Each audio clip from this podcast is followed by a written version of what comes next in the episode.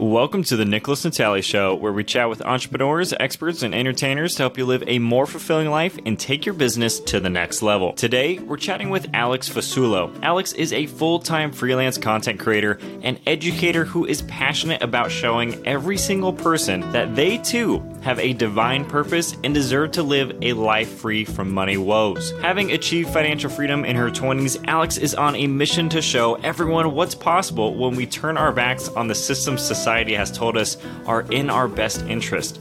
To Alex, the most valuable thing a person can do today is own their own income streams. Before we dive into today's episode, I want to talk to the podcast enthusiasts in the room. Are you ready to take your podcast to the next level? Do you dream of being recognized as a leading voice in your industry? Then listen up because this message it's for you, handcrafted for you, baby. With our expert guidance, you can launch or elevate your podcast to new heights of success. We'll help you create a top quality show that engages your audience and strengthens your brand. But wait, it gets even better. When you work with us, you'll have the opportunity to rub shoulders with the best and brightest leaders in your field. You'll gain access to insider knowledge and strategies that will take your podcast to the next level. Don't miss out on this incredible opportunity. We're looking for five driven entrepreneurs who are ready to make their podcast dreams a reality. So, what are you waiting for? Apply now through the link in the show notes and schedule your free consultation today. Let's make your podcast a content machine that gets your message heard loud and clear. Riddle of the week What state is known for its small drinks? Stay tuned to the end of this episode to find out. That was the intro. Now, here is the episode. And here's where we're going to start. We're going to dive right in. AI. I read that you're predicting that freelancers are going to be at the forefront of AI users in business since corporations take forever to adopt and accept new technology. How are you taking advantage of AI to push your business forward right now, and how would you suggest others use it? That's a great question. Uh, I would say I'm predominantly using it for the organization and idea generation, meaning if I sit down to write a blog or an ebook and I don't know how to structure it, I don't know what the chapter should be, I love using ChatGPT for that. So it kind of has killed like writer's block, um, which sometimes can take a lot of you know a lot of time for the writers out there to come up with the structure of the book, the structure of the blog. And I really like using it for the organization elements, the talking points. I'm still doing the like meat of the writing myself because I do believe there is still a place for you know human touch in writing and Google has said that they are going to downgrade obviously AI generated articles blogs and all that stuff. So they've already said they're not going to really count it towards SEO so I'm not scared about people not needing writers at all but I do think it's amazing to speed up efficiency with like writer's block stuff. Yeah writer's block is huge. I feel like every time I can't come up with a title for a podcast episode, I pop in there, I'll be like generate a couple, and then I'm like, I'll take a derivative of that. You know, I'll take my own spin off of something exactly. that they're generating. I saw another crazy prediction of yours is that uh, our brains, and this is what I need. I need a better understanding of this. You got to let me in. Our brains will be its own unique AI we plug into any client orders. Yeah. Expand on this idea for me. Okay, so to make your own AI tool, right, of yourself, it needs a lot of inputted content. Like it needs like 10,000 pieces of your writing or logos that you've made or whatever. So I think this will be reserved for people who have been freelancing for five, six, seven years. I know for me, I have written, I think, over 15,000 things. This includes social media captions, tweets, anything can count towards this. If you have enough uh, data points that you can plug into it, maybe it's like 10,000 pieces, you can essentially create an AI that is you based on all of your writing. So it would scan the 15,000 things you've written and get a feel for your cadence, you know, the adjectives you use, the corny jokes you make, that type of thing. And then I think in the future, freelancers will like own the AI version of their brain and people will be buying from them knowing they're using AI, but knowing that that AI is still based on them and I think I think that's coming. But I do think um, it's not reserved for people who are very beginning at anything that they're doing because the whole um, tricky thing with AI is the volume of stuff you're putting into it to make it smarter. Yeah, it needs enough input to understand yeah. what those patterns and characteristics are. Yeah. Sounds like we're getting close to cloning ourselves. Yeah. Where's the moral line on our cloning ourselves, Alex? uh, don't get me. I I think people have been cloning humans for some time. I think there's some of the celebrities out there. I won't get into that. I think I think that's already here. Definitely sheep. I know that's true. Um, oh, yeah. When I worked for the government, they did mention that China was up to something, but maybe I should not say that out loud. You know that that's those are the government secrets I should keep to myself. I they keep us in the dark, but I don't know. They cloned that sheep like 30 years ago, so there's no way they haven't made advancements since then with that. That's all I'm saying. I feel uh, at least in the the Chat GPT space, it's still super early. We're still very early on. Do you think I maybe I'll state my opinion first. I think that this is actually going to generate more jobs than subtract jobs from the workforce. What's your what's your take? I kind of fall in that I think it's just going to neutralize. Like I think it's going to create as many as it takes away. Um, I'm reading AI superpowers right now by I forget his name. He was like the former CEO of Google in China. He thinks that AI is going to take away so many jobs. It's going to cause like political turmoil. Um, he especially thinks it's going to be really bad for nations that provide labor, um, all the factories where our clothing's made and everything like that. He thinks it's going to be catastrophic for them because it's going to completely wipe out like their entire economies in those countries. So he has a he has a pessimistic view of it. Um, the book was written five years ago, though, so I do think it's a little pessimistic. I think it's going to come out neutral myself. I do think it's going to create a lot, but I do think it is going to take some away. But I also think we need that to move forward. I think that happens all the time. Every 50, 100 years, something kind of crazy uh, modernizes how things were done, and people flip out at first, but then ultimately, in the end, it is it's innovation. You know, it's scary at first, but it, it happens. The only constant is change. I'm no like historian on technology, but I feel like even in the era of when websites were coming out, maybe that meant a bunch of print shops went out of business because people yeah. weren't printing flyers for their business anymore. They're making websites. And then there was web developers. So it's I know, exactly. I mean, I even look at right now, I think it's unlike any time in history. Any single person can use this thing and start talking to it and make money. Like like anyone in the world. Like there's nobody who like can my background is like swans, if you can see that anyway, a lot worse things.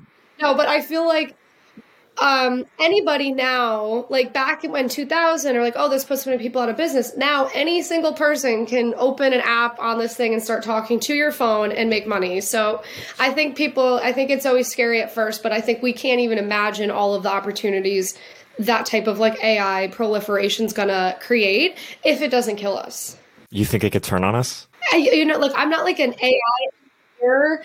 Um, but I have seen Elon Musk and a couple other people say that they're concerned if we don't put in the proper um, laws, framework, restrictions on it now, there's going to be no taking it back.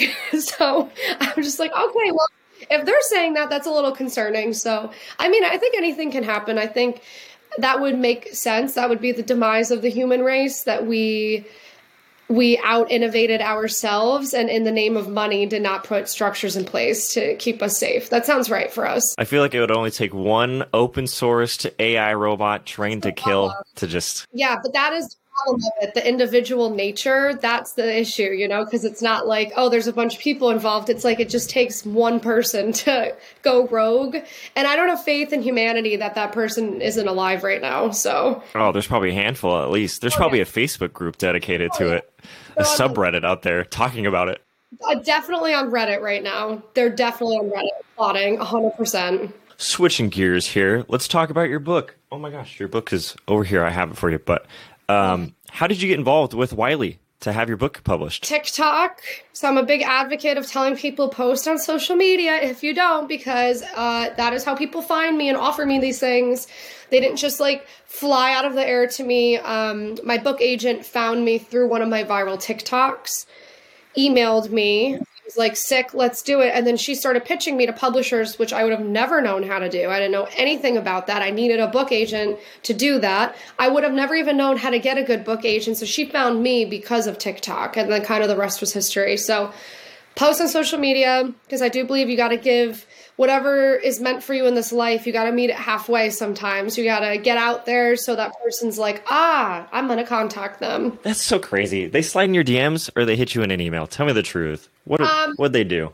My, my book agent hit me with an email, but I get I get the DMs too. She hit me with an email, she was like, "I think this should be a book. I've been working in publishing for 25 years. I know everyone from this, this, and this to that person, and um, if you want, uh, I'll pitch it. And I was like, okay, sure. Yeah, like sure. And then Wiley happened to be um, the fastest, you know, highest bidder of the pool.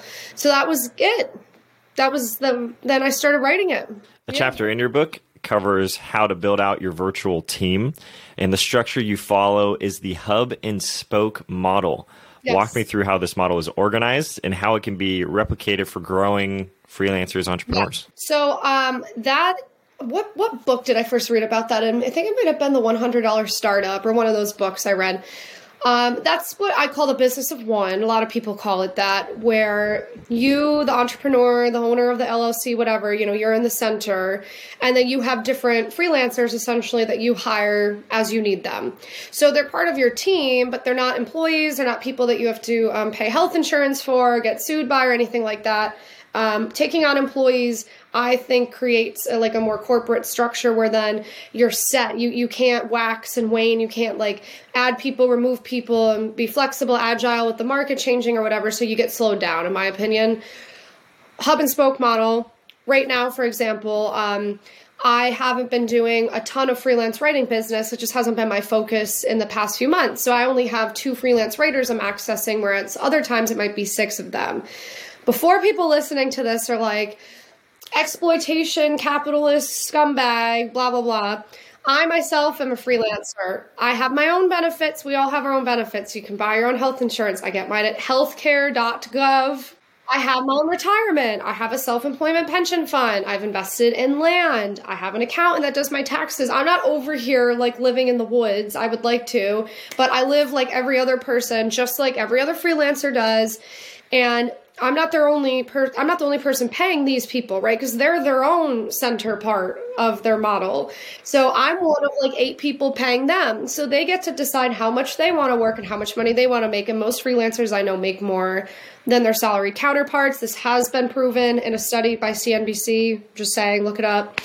Um, you make more money, you buy your benefits, everything's fine. So that is how I work. And I do believe more people are going to have to work that way because the pace of innovation we're about to hit, I think, is going to be too fast for big companies to keep up with it. I think the AI will just put them out of business if they're not able to pivot, you know, like every week to adapt to what's going on. And I wonder if some of the difficulty for them is not only the bureaucracy, but difficult to shift 72 people that are in a structured organized system rather than having yeah. you know an 8 to 10 people team to say just like one quick slack message hey this is how we're doing this for this this week's project yeah. or, or something like that yeah, and you need you need different expertises at different times. So it's like kind of hiring a catch-all employee made sense in the past, of course, like having someone who was familiar with the same system you used in the computer, you not even like in the office for 40 years and made sense. But I just think now one week you might need to hire a team of AI engineers and then the next week you may need to hire a team of AI graphic designers. You don't really know what it's going to be and having these like catch-all people that are just kind of chilling there for 40 years isn't going to make sense anymore. I also think it's more fulfilling to people to work in this arrangement than just sit in an office for 40 years too and do the same thing every day. I don't think that is conducive to fulfillment. I know that's like a insane statement. This is just going off of all the people I've known at office jobs.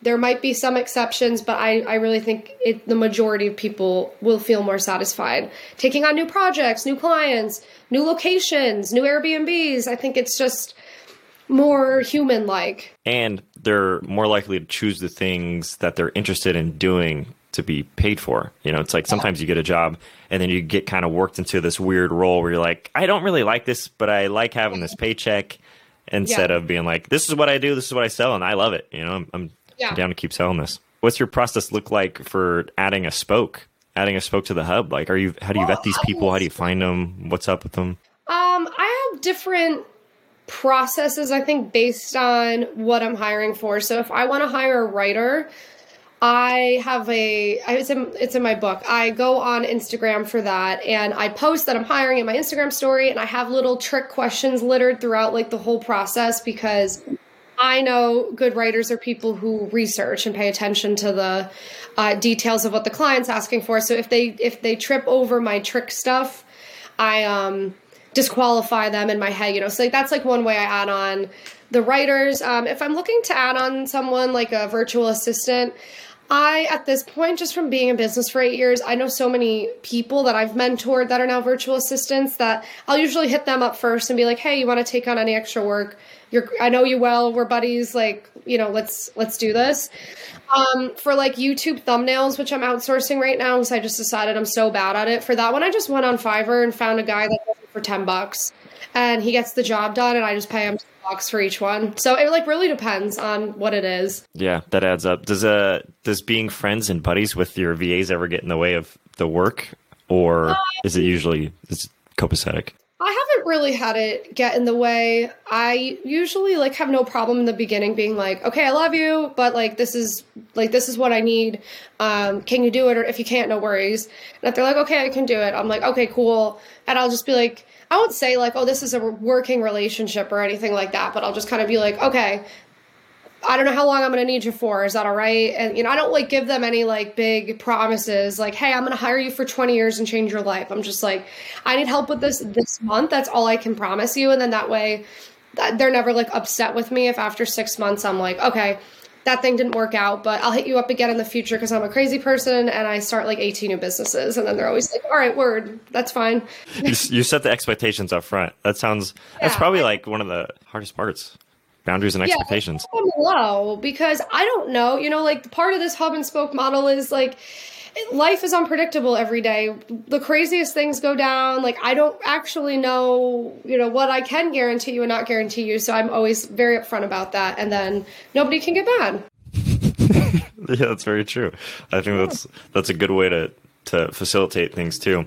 Yeah. Let's uh let's dive into another portion of your book. And you touched on this earlier with Wiley one of the concepts in your book is creating and automating content.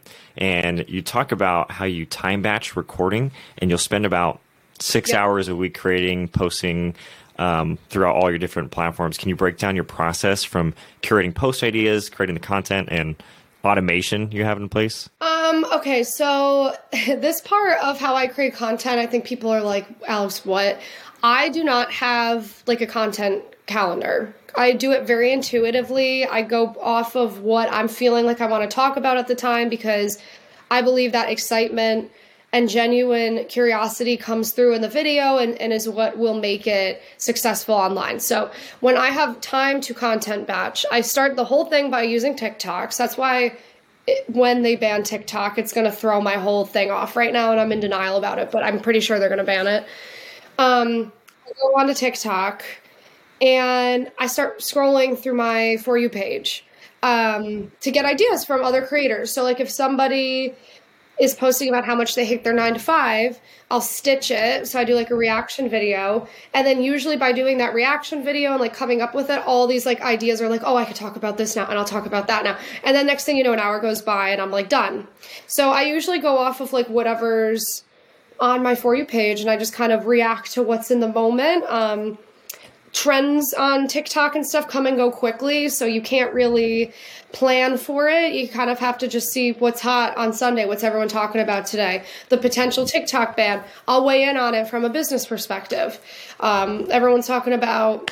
I don't know. They're talking about the train spill for a long time on TikTok uh, in Ohio. Um, I could weigh in on that somehow too. If you're a freelancer, leave the U.S. Like I, don't, you know, like you can, you can you can react to anything and make it relevant to your brand in that moment. Um, and I'll never edit them like while I'm recording them because that's a different part of my brain. So I'll do like all the recording done and then I'll be like done with it until tomorrow. And then tomorrow I'll go in and edit all of them. So I'll do like two to three hours of recording it and then the next day two to three hours of editing it and then I just push it out for the rest of the week. So TikTok, I just take the watermark off. I put it on Pinterest, YouTube, Instagram, Twitter, Facebook. I put it everywhere, and it's the same video. And then a lot of the times um, on Instagram, whatever a topic is that's at the top of my mind, like I'm writing an ebook on monetizing your own data. Since that's just so fresh in my mind right now, it would be so easy for me to be like, all right, I'll post this picture and like write about data monetization under it because it's like what's in my head. So it's a very like real time intuitive process I follow with my topics. I don't I do not plan them out. Um, and I do think that has been conducive to some of my social media success because I think you can feel the authenticity with it because it is actually what I'm interested in while I'm making it. That's funny you say that because one of the notes I have written down is literally the authenticity portion. Like I can read your captions and hear it in your voice. Like yes. you hear you saying these things. And that's what yeah. I like about it. Is like I know Alex wrote this. Yeah, like that's so important because people don't realize like they, they, they think they can like pull a fast one because you're online, you're not sitting in person, you can lie or whatever. You still can't. We all still have our human to human connection with each other. We're all in the energetic fabric. You know, sometimes when you're thinking of someone and they call you, like that is not by accident. So even though it's a digital post, the intention behind it cannot be hidden. So I see people all the time where they'll say to me, like, I don't know how to grow my Instagram. Why isn't it growing? And I'm like, because your posts aren't you. Like, you're you're the funniest person I've ever met, and your Instagram couldn't be less funny. Like you you aren't translating your actual self onto your account, and people know that. I think something else that you do really well is value first in the sense of you're constantly giving, giving, giving rather than taking in in a yeah. sense of like hey guys, new ebook dropping tonight. Yeah. And then the next day it's like, hey guys, you haven't bought my ebook yet? Here's another ebook for I yeah, I hate that stuff. I hate like sales, anything. Um I really think we're in the age of like inbound marketing where you bring people to you. So by offering them advice under a post, I think they're just as likely to go buy your book in your bio as as they are if you're like, there's a book in my bio, have you bought it yet? I think people are kind of like, whoa, I'll buy it when I want to why should I buy it? I'm just kind of like, okay, here's some advice. They read it, they like the advice, they they now trust me, and then they're like, hmm, maybe I will buy her book. Maybe she doesn't suck as much as that blog post said she did. I found that people are doing more digging than I, I realized in the past. Like I had a conversation recently, and they were talking about a guest that was on the show, and they were like, yeah, and I went through their Instagram profile and I checked out all their stuff, and I was like, oh like people are actually just genuinely curious and interested, and then they become kind of this yeah. the raving fans term of like they'll yeah. find you, they'll like you, they'll follow you, and at some part time or sometime down the road, they might purchase from you. Yeah, that's um. I read the book super fans. Have you heard of that one? Okay, probably. Yep, that's, Pat Flynn for sure. That's our boy. Um, he talks about how you make a super fan, and it happens like in the shadows. You don't realize it's happening. So they land on your Instagram one day. They go through all your posts, and if it's value facing, and they see how much you know value you're putting out there, how much effort you're putting out there, they see all this. They start to become a fan, and then they might comment on your post the next day. And if you take the time to write, "Hey, thanks so much,"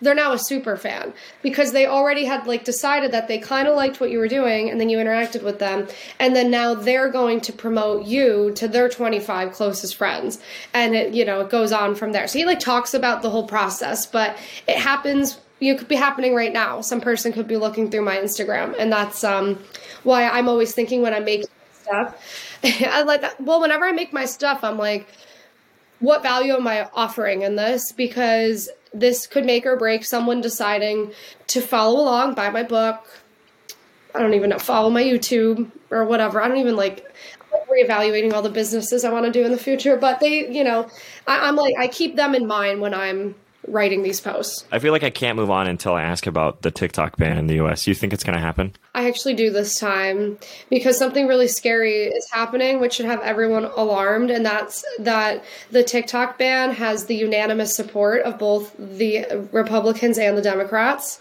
which has never happened. So it's something scary there that they don't like about the app. Um, if both sides of the swamp are united on it. So both sides of the swamp are united on it. So is uh, Biden. So it's going. It's gone. Meta has paid all of them to get rid of it. So I think it's gone this time. What's that going to do to you? How's I'm that going to change the way you do things?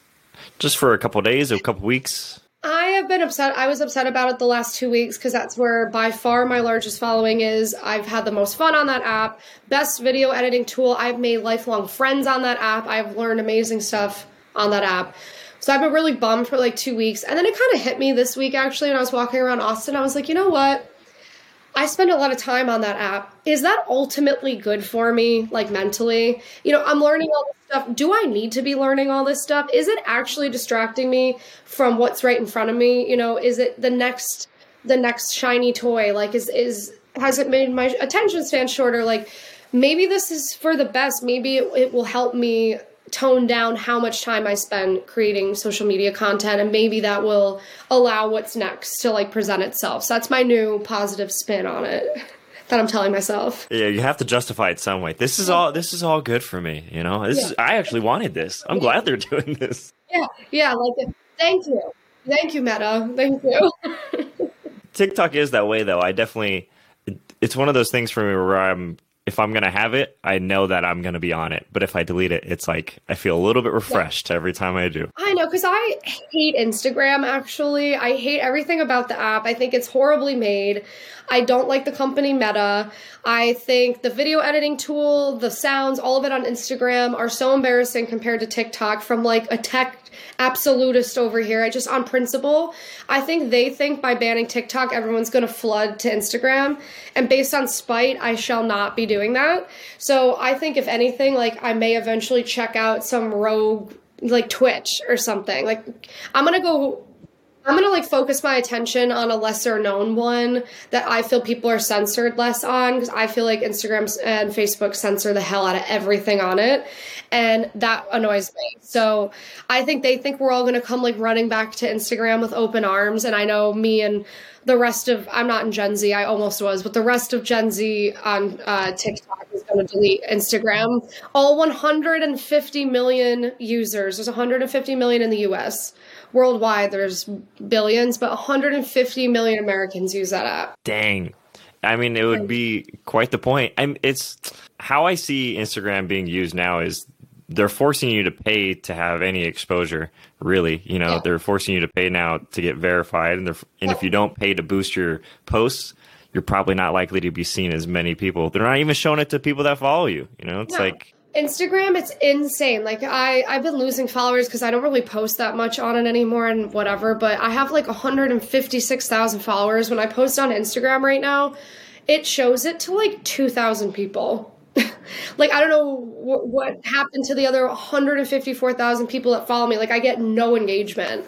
And it, it like looks so silly. Like I have all these followers and I'll post a photo that gets 1500 likes and it's like that just looks so weird in proportion to how many people are following me i'm just like what is happening with this algorithm? Is it like they're hoarding it so eventually you'll pay and they can give it back to you? Yeah it's got to be it. that's got to be the only thing i think of. I think they want me to boost my post. I think they want me to put five dollars behind every time i post and then i think they would show it to tons more people and the likes would probably triple but on principle i just refuse i refuse to do that. I refuse to pay to engage with my own following. Like I'm not doing that. So I'm gonna I'll be on catch me on Twitch or somewhere weird. Like I refuse. Facebook banned me. I used their ads once and then they banned me like un un un unbannable. Like there's no coming back. Like I what? did one ad and they were like, "Yeah, you're done for ad with ads forever." And I was like, "This is yeah, I don't know." So I think yeah, Facebook definitely has a lot of censorship, but it was wait, it's wait, so weird. Banned, like, did they ban your profile too, or your ability to run ads? Um, they didn't ban my personal profile, but they banned my ad account, my business account, and anytime I open an account. So if my credit card touches an account, it'll ban it. I've like tried because I'm like I want to run some more paid ads, and every time I open one, immediate ban. They hate me. I only ran one ad too, so it's like I hate that control that they have. Like that's not it's like they created the tech that we're using, but they don't own your bit. Like they shouldn't have the right to do that. That's why I'm like I'm out of there. I'm I'm done. I'm excited to see what you land on Twitch or YouTube Shorts or something like that. Yeah. Whatever alternatives are out there. Yeah. I got something else for you. In 2021, you paid $115,000 in taxes. In 2022, you read the book Tax Free Wealth by Tom Wheelwright, and it changed everything. What were the best tax breaks you took advantage of last year, or even this year? Um, so my returns aren't done yet for 2022, so I cannot report how much better my tax burden is. I already know it's better. Um, Uh, that book, okay, that book like changed my life in so many ways. But I think the the first thing to say is it finally explained to me how taxes work in this country. Now, I'm not talking about, oh, you mm-hmm. hand in your 1099 or whatever. I'm talking about that. I'm talking about like how being taxed actually works because we were never taught this. And like 90% of Americans don't understand this. So that quadrant he made is what I always think of. It has like four quadrants. It's like B, I, E, R or big business, investments, entrepreneurship, real estate, or something like that. And he talks about how the government will in- incentivize you by making you pay fewer taxes if you do what they were always going to already have to do. Meaning, if you develop land, provide housing, and if you create jobs, they will lower your tax burden because then they don't have to do it. And that's two things that the government does develops land, provides housing, creates jobs, or so they think they do. But if you do it, the tax code is written in a way to incentivize you. If you do that, hey, we'll cut you, you know, some slack here and uh, make you pay fewer taxes. So that like blew my mind in the beginning where I was like, oh my God, that makes so much sense if you think about it. Because if everyone got out there and started providing housing and creating jobs, like this country would hit like utopia status. And he talks about how if you're just an employee, oh, the E was for employee. If you're just an employee your whole life, you actually get destroyed by taxes the worst, even if you only make if you make 40k at your office job your whole life i'm not saying that that's not a lot of money i'm just i'm from new york so i'm used to like new york city price stuff but if you are always an employee, you will never be able to access these tax benefits that people who invest in real estate and create businesses will be able to access. So you will never get out of that E quadrant. And he talks about how that's like the worst thing you could ever do as far as taxes go. So like learning all that just blew my mind. But anyway, practical things that I did.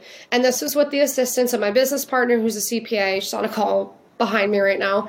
And um, her boyfriend is also my CPA. So they're like my CPA duo people. They do taxes together. But we talked about, I had them read the book with me. And a huge, huge, huge thing was changing my business registration from a single member LLC to a S Corp for anyone listening to this. So I get paid a salary from my own corporation now, which is just me still. So the word corporation doesn't mean like you need to have all these employees. It's just how it's registered. So all my business income, you know, goes into my business bank account and I'm paid a reasonable salary. My, my you you need a CPA to set this stuff up, so please consult one with you she figured out what that reasonable salary is based on um, different equipment I need to buy for my business or whatever. And then you only get taxed on your salary.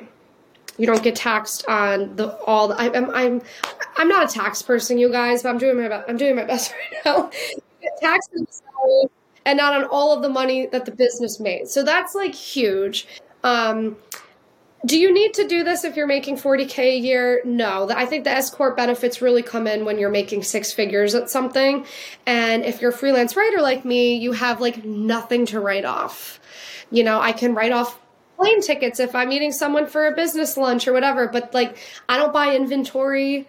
I don't buy ads. I don't buy marketing. I am my market, my own marketer. So I have like no expenses. So I get really destroyed uh, when it comes to that. So S corp, real estate is huge. I, I can't even, the real estate thing starts to confuse me on how many reasons why you get tax breaks, but you get a ton of them. So if you can buy land, become a landlord, buy a house, Airbnb, anything like that, you get tax breaks. Um, so I got into real estate because I read that. Um, those are the two main things that I've done.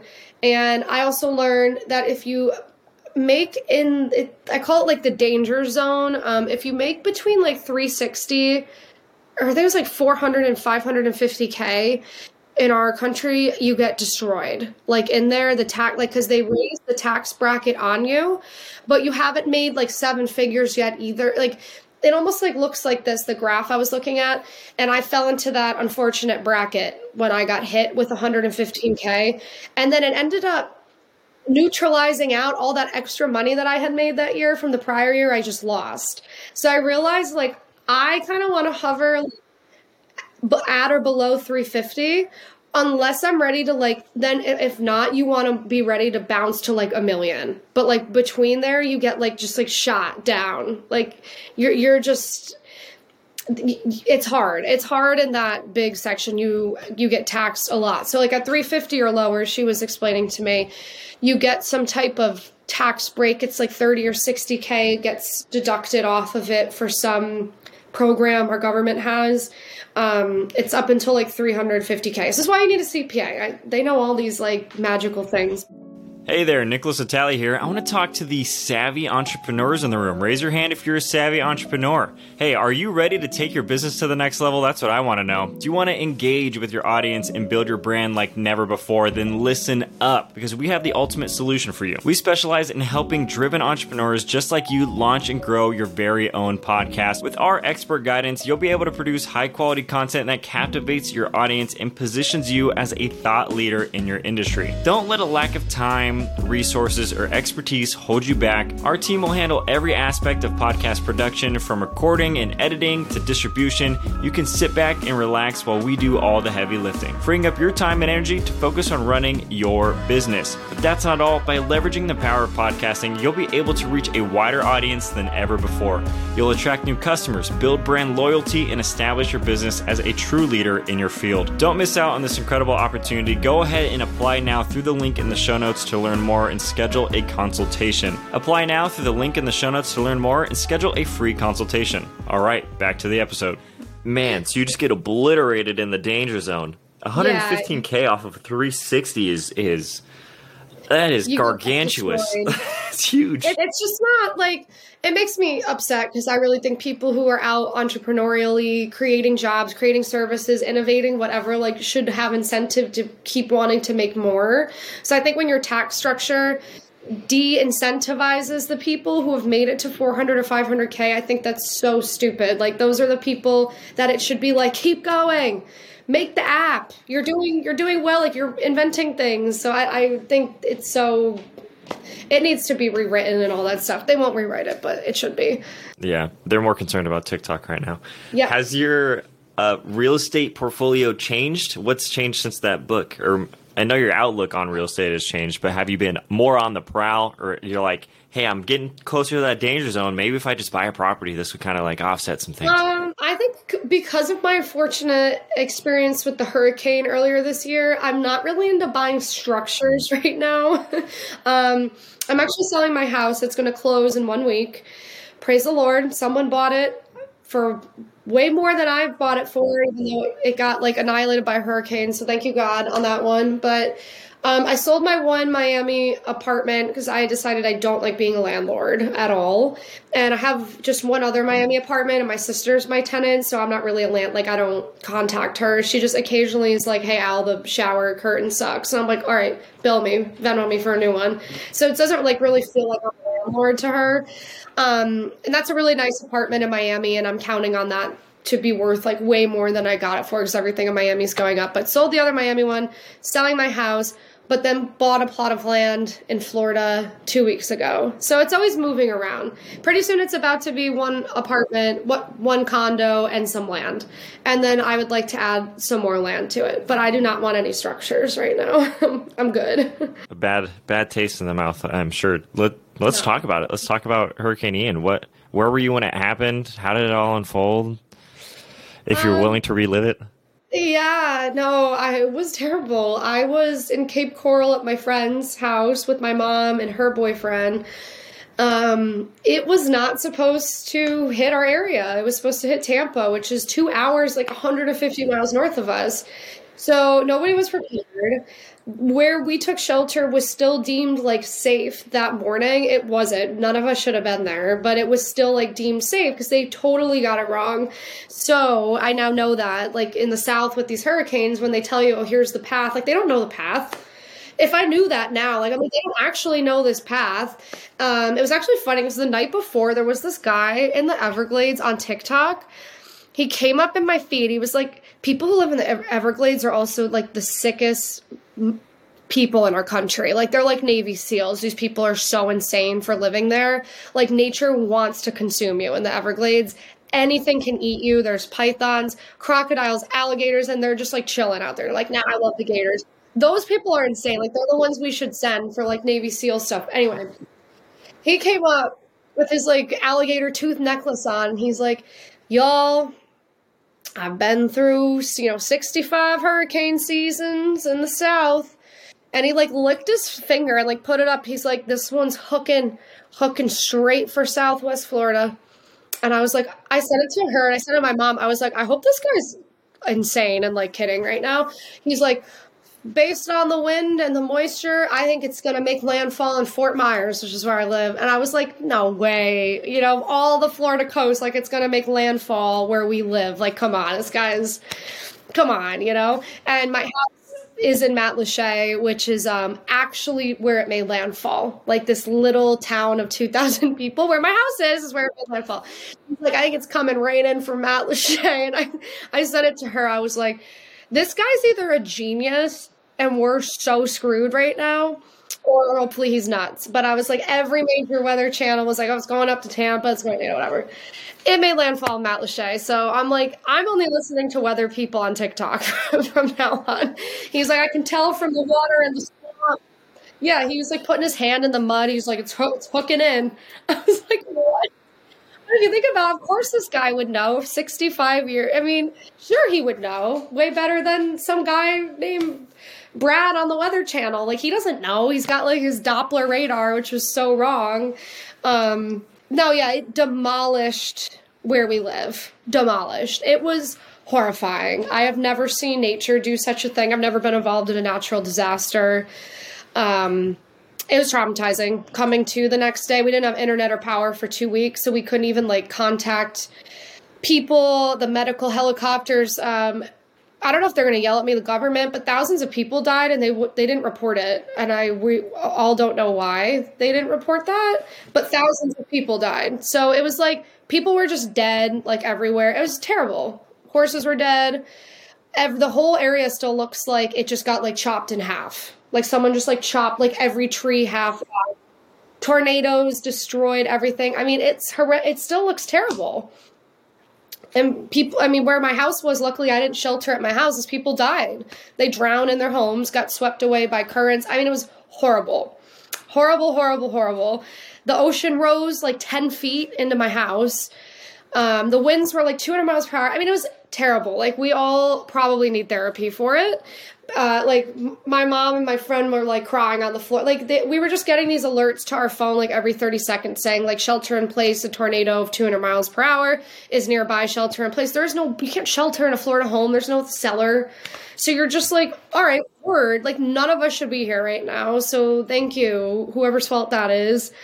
And it was just awful. It was awful. Everyone, a lot of people lost everything, and a lot of people didn't have insurance.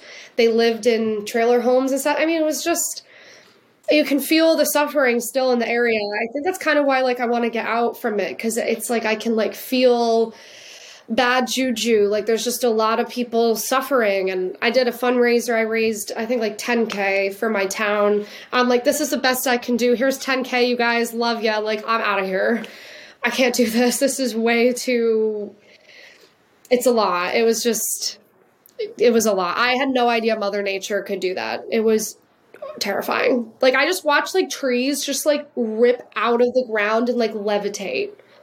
Like I was just like, is this the rapture? I, mean, I was like, what am I witnessing? I used to think, oh, we had it bad up in upstate New York with our blizzards. You know, we'd have the fire going for two days. Oh my god, people from the south, you guys win. No, to tell you the truth, it's it's honestly made me want to move to mountains where like water can't rise and like gel up your house because that's like when I saw what the water like did in my house and to these people. I mean, is there anything scarier? Like, think about it. Is there anything scarier than like drowning in your own home? Like, isn't that a horrible way to go? It. Yeah. Oh my gosh. I'm just horrible way to go. Like, I'm like, okay, I'd rather get struck by lightning or I don't even know, but like drowning in my own home, I don't know. It's not for me. The people from the South who like are cool with that, you guys are badass, and that's all I have to say. Oh, Sorry, I just went on. Man, Was that like ten minutes? no, that was everything I needed. But man, I could just like visualize everything. It's that's I mean that sounds horrific. Um, horrific. Horrific. On the flip side of it, was there? It seemed like there was at least some positive on the aftermath of people kind of coming together and maybe. Yeah, that was cool to see. Um, first time in my life because I was, you know, in a mass casualty like situation that um, all the stuff we bicker about in this country goes away when people are dying, which was nice to see. Um because um, sometimes I do, you know, worry for our country and everything with all the fighting and stuff. But if uh, push comes to shove, you know, Americans are still Americans and will still help you. And that was that was cool to see and like kind of shocking almost because I honestly like I probably should write a book about. I mean, I saw like so much in 2 weeks. I saw so much that I had never experienced or seen before. It was all just kind of shocking to like see it almost made you want to cry like how sweet people are, like how sweet your neighbor actually can be even though they told you to f yourself because of who you voted for. It's like it, to me it's it's such a what a luxury we live in in this country. I think people don't realize we have the luxury to hate other people for their beliefs. Like that's such a luxury because the second people are dying, like you don't have that luxury anymore. And I just hate your neighbor because you don't like their flag they're flying. Like that's just we're so spoiled here that we can do that. Yeah. Yeah. And I, I think it also puts things in perspective, like you're saying, that if you are on two opposite ends of the political spectrum, when in need, you don't yeah. become Democrat, Republican. You both become American and say, "I got yeah. you." You know, it's like we we both value yeah. the the human life. Yeah, no, it was like it kind of restored my faith in humanity in like some ways. Um, the generosity from the small businesses uh, and and some larger big uh, businesses. Publix was, um, if anyone's been to Florida, I think there's Publix in all over the South. It's a grocery store chain. They the next day um, had supply tables and stuff out in the parking lots. I don't even know how they got it because none of the all the roads were uh, underwater. Like I don't even know how they got the supplies in. They like airdropped it. Um, they were amazing, and like all the small businesses were really the like backbone of it for two weeks. Like every restaurant just gave out all their free food. They just gave out food.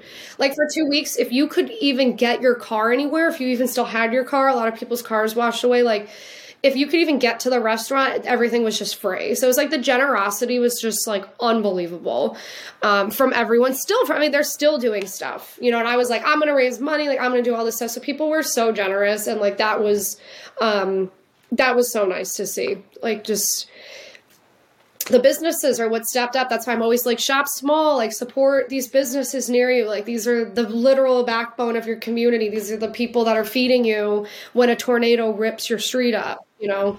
And don't forget that type of thing.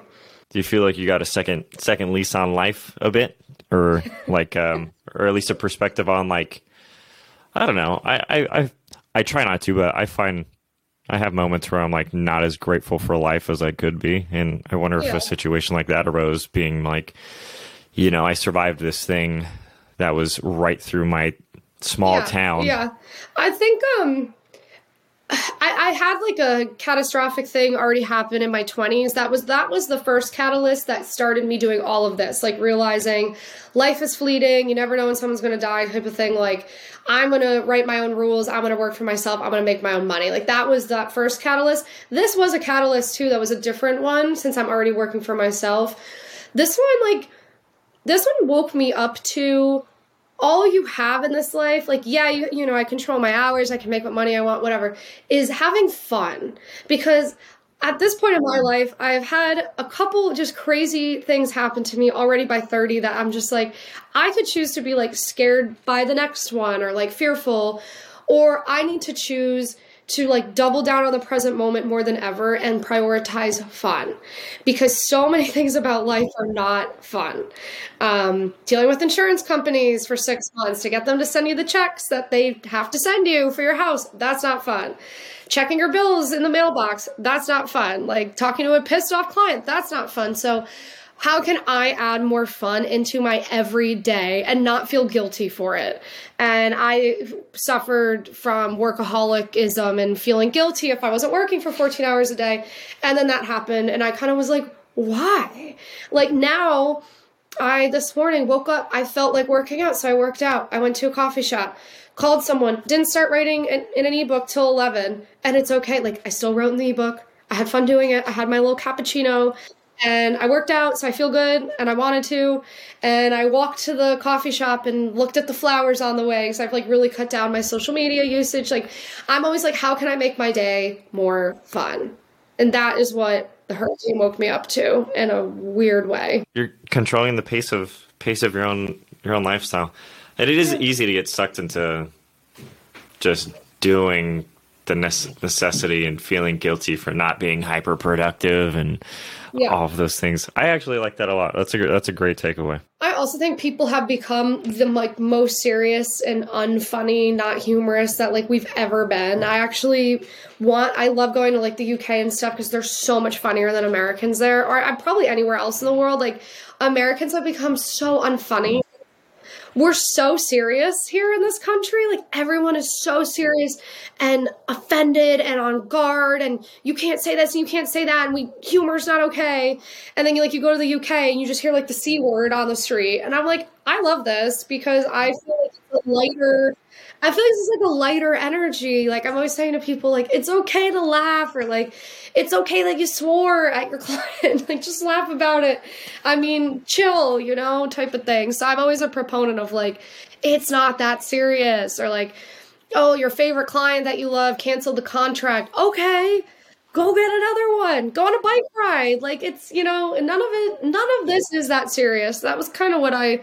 That's what I took away like from the hurricanes. It's like you could be the most serious person in the world, earn all this money, build this beautiful home, do whatever. And then Mother Nature's going to be like, ha, I have 205 mile per hour winds headed your way. You know that nice roof? I'm going to rip it right off. And it's like kind of funny and really effed. I'm trying not to swear. So it's like kind of funny in a really sick way. It's like dark humor in a way where it's like, hey, you thought that's what I wanted for you? God, no. No, no, no. You went off the path, sister. Gotcha. And I'm just like, I feel like there is humor to be seen in nature spiritually from God, from the universe. Like I do feel like there's more like funny things that go on if you're able to like have a sense of humor. You you, you have to be like willing to see the like humor in it. If God created comedy, I mean, he's got to be the funniest one. He's got to be the best at it. Oh, I mean, I always say like for people who don't like to hear the word God or whatever, it's God to me. But I God is hysterical with me he's like the, like the stuff sometimes I'm just like you are you think you are so funny. Like there's times where I'm just like come on. Come on. Like I couldn't have written that. That's so like come on. Do you got one brewed up? You got an instance brewed up? What comes to mind? It's it's not like because I don't want to like give anything away ever of like a person or something, but it, it'll be like sense of humor stuff where someone will be like so crazy to me or some type of thing like won't work well or whatever and then like 8 years later that person will be back for like such an ironic thing where I'm just like what the frick you like not even Alex advice, let's forget like, all these mean things I said to you I, need something like, from you, something like, like that. Yeah, like it'll just it'll just be stuff where I'm just like, how? Like, how is this person back? and they need this now and i happen to offer that after they told me not to you know it's like that type of thing where i'm just like this is funny the irony of it all yeah. i uh i do i do see uh in agreement of like we are very timid to say things there is a sense of seriousness and what i've seen recently i've been going to more comedy shows checking out some some mm. comics funny, but I can definitely see them nervous up there. Like like seasoned some sure. seasoned, I should say. More seasoned comics up there that are like, I have some jokes. They might be offensive and it's like that sucks. Just yeah. let it rip, man. You know, like we we want to know what's funny, but I I get it. You know, that comes from oh, feedback and reprimanding of. Um, yeah, look at uh, who was it, Chris Rock or whatever, got like assaulted because he made a joke that Will Smith didn't like. He just got like punched in the face. Like I'd be scared if I was them. Someone's just gonna like punch me. That's true. Ah, the violence. Yikes. Alex, we are rapidly approaching the final question of the podcast. We did it. Well done. Before we do, I want to acknowledge you for all that you're doing. I always appreciate everything that you're doing, Alex. I love that you're, like we mentioned earlier, authentic, um, putting putting your message out into the world, helping others, putting other people first, helping them live the lives they want to live. In tune with what we mentioned earlier about people being in pursuit of their purpose or passion. Like what comes alongside that is like the the impact you have on others along the way when you're doing yeah. that. And I think it's super cool to see you having that impact on those people. So I appreciate you you being relentless and getting getting that message out there. Final question of the podcast is what does it mean to live a fulfilling life? I feel like my definition for that is changing as I, you know, go through different lessons and whatnot. But I mean, I I think I think a fulfilling life, I think a person's happiness is directly linked to how much they are living out their purpose here. And I think your unhappiness is directly linked to how far away from it you are. So I think a fulfilling life is it's like the Alchemist I just read. It might be the craziest life ever, but it's a life led on your own terms in pursuit of whatever you only you know, you know, lights your soul on fire, whatever you're dreaming of every night. It's pursuing it and seeing what happens along the way. Even if it sounds crazy, even if you lose it all, you know, all that. I think it's I think your happiness is directly linked to doing what you're here, what you're meant to be doing here. Love it. I agree with that. Where can people find you on the internet? Where can they say what's up? Where can they say hello? Everywhere. If you look up my name, Alex Fasulo or Alexandra Fasulo, I come up. There's not really, I think there's like one other one in the world. So you'll know it's me if you see purple or red hair or this like Slytherin thing I have going on now, where it's like dark and blonde in the front. It's it's all me, all the hair colors. Those links will be down below. Look for the hair colors. Say hello to Alex. Alex, thanks so much for being on the show. Thank you, Nickolas. Bye. Thanks. Bye. Bye. Oh my gosh, hold on. Wait. As we're still recording, do you have your book near you? Um, I'm like the world's worst saleswoman. I do not have it on me. Here we go. So Here's bad. the screenshot right there. There it is. Okay, cool. Nice. That was the episode. You just listened to it. Don't forget to leave a five star review on Apple Podcasts and Spotify. Share this episode with a friend that you appreciate. It'll take five seconds and is a great use of your screen time. The real reason you're still here. You want to know the answer to the riddle of the week. What state is known for its small drinks? Minnesota. oh, Minnesota, not good for your health unless you just have one.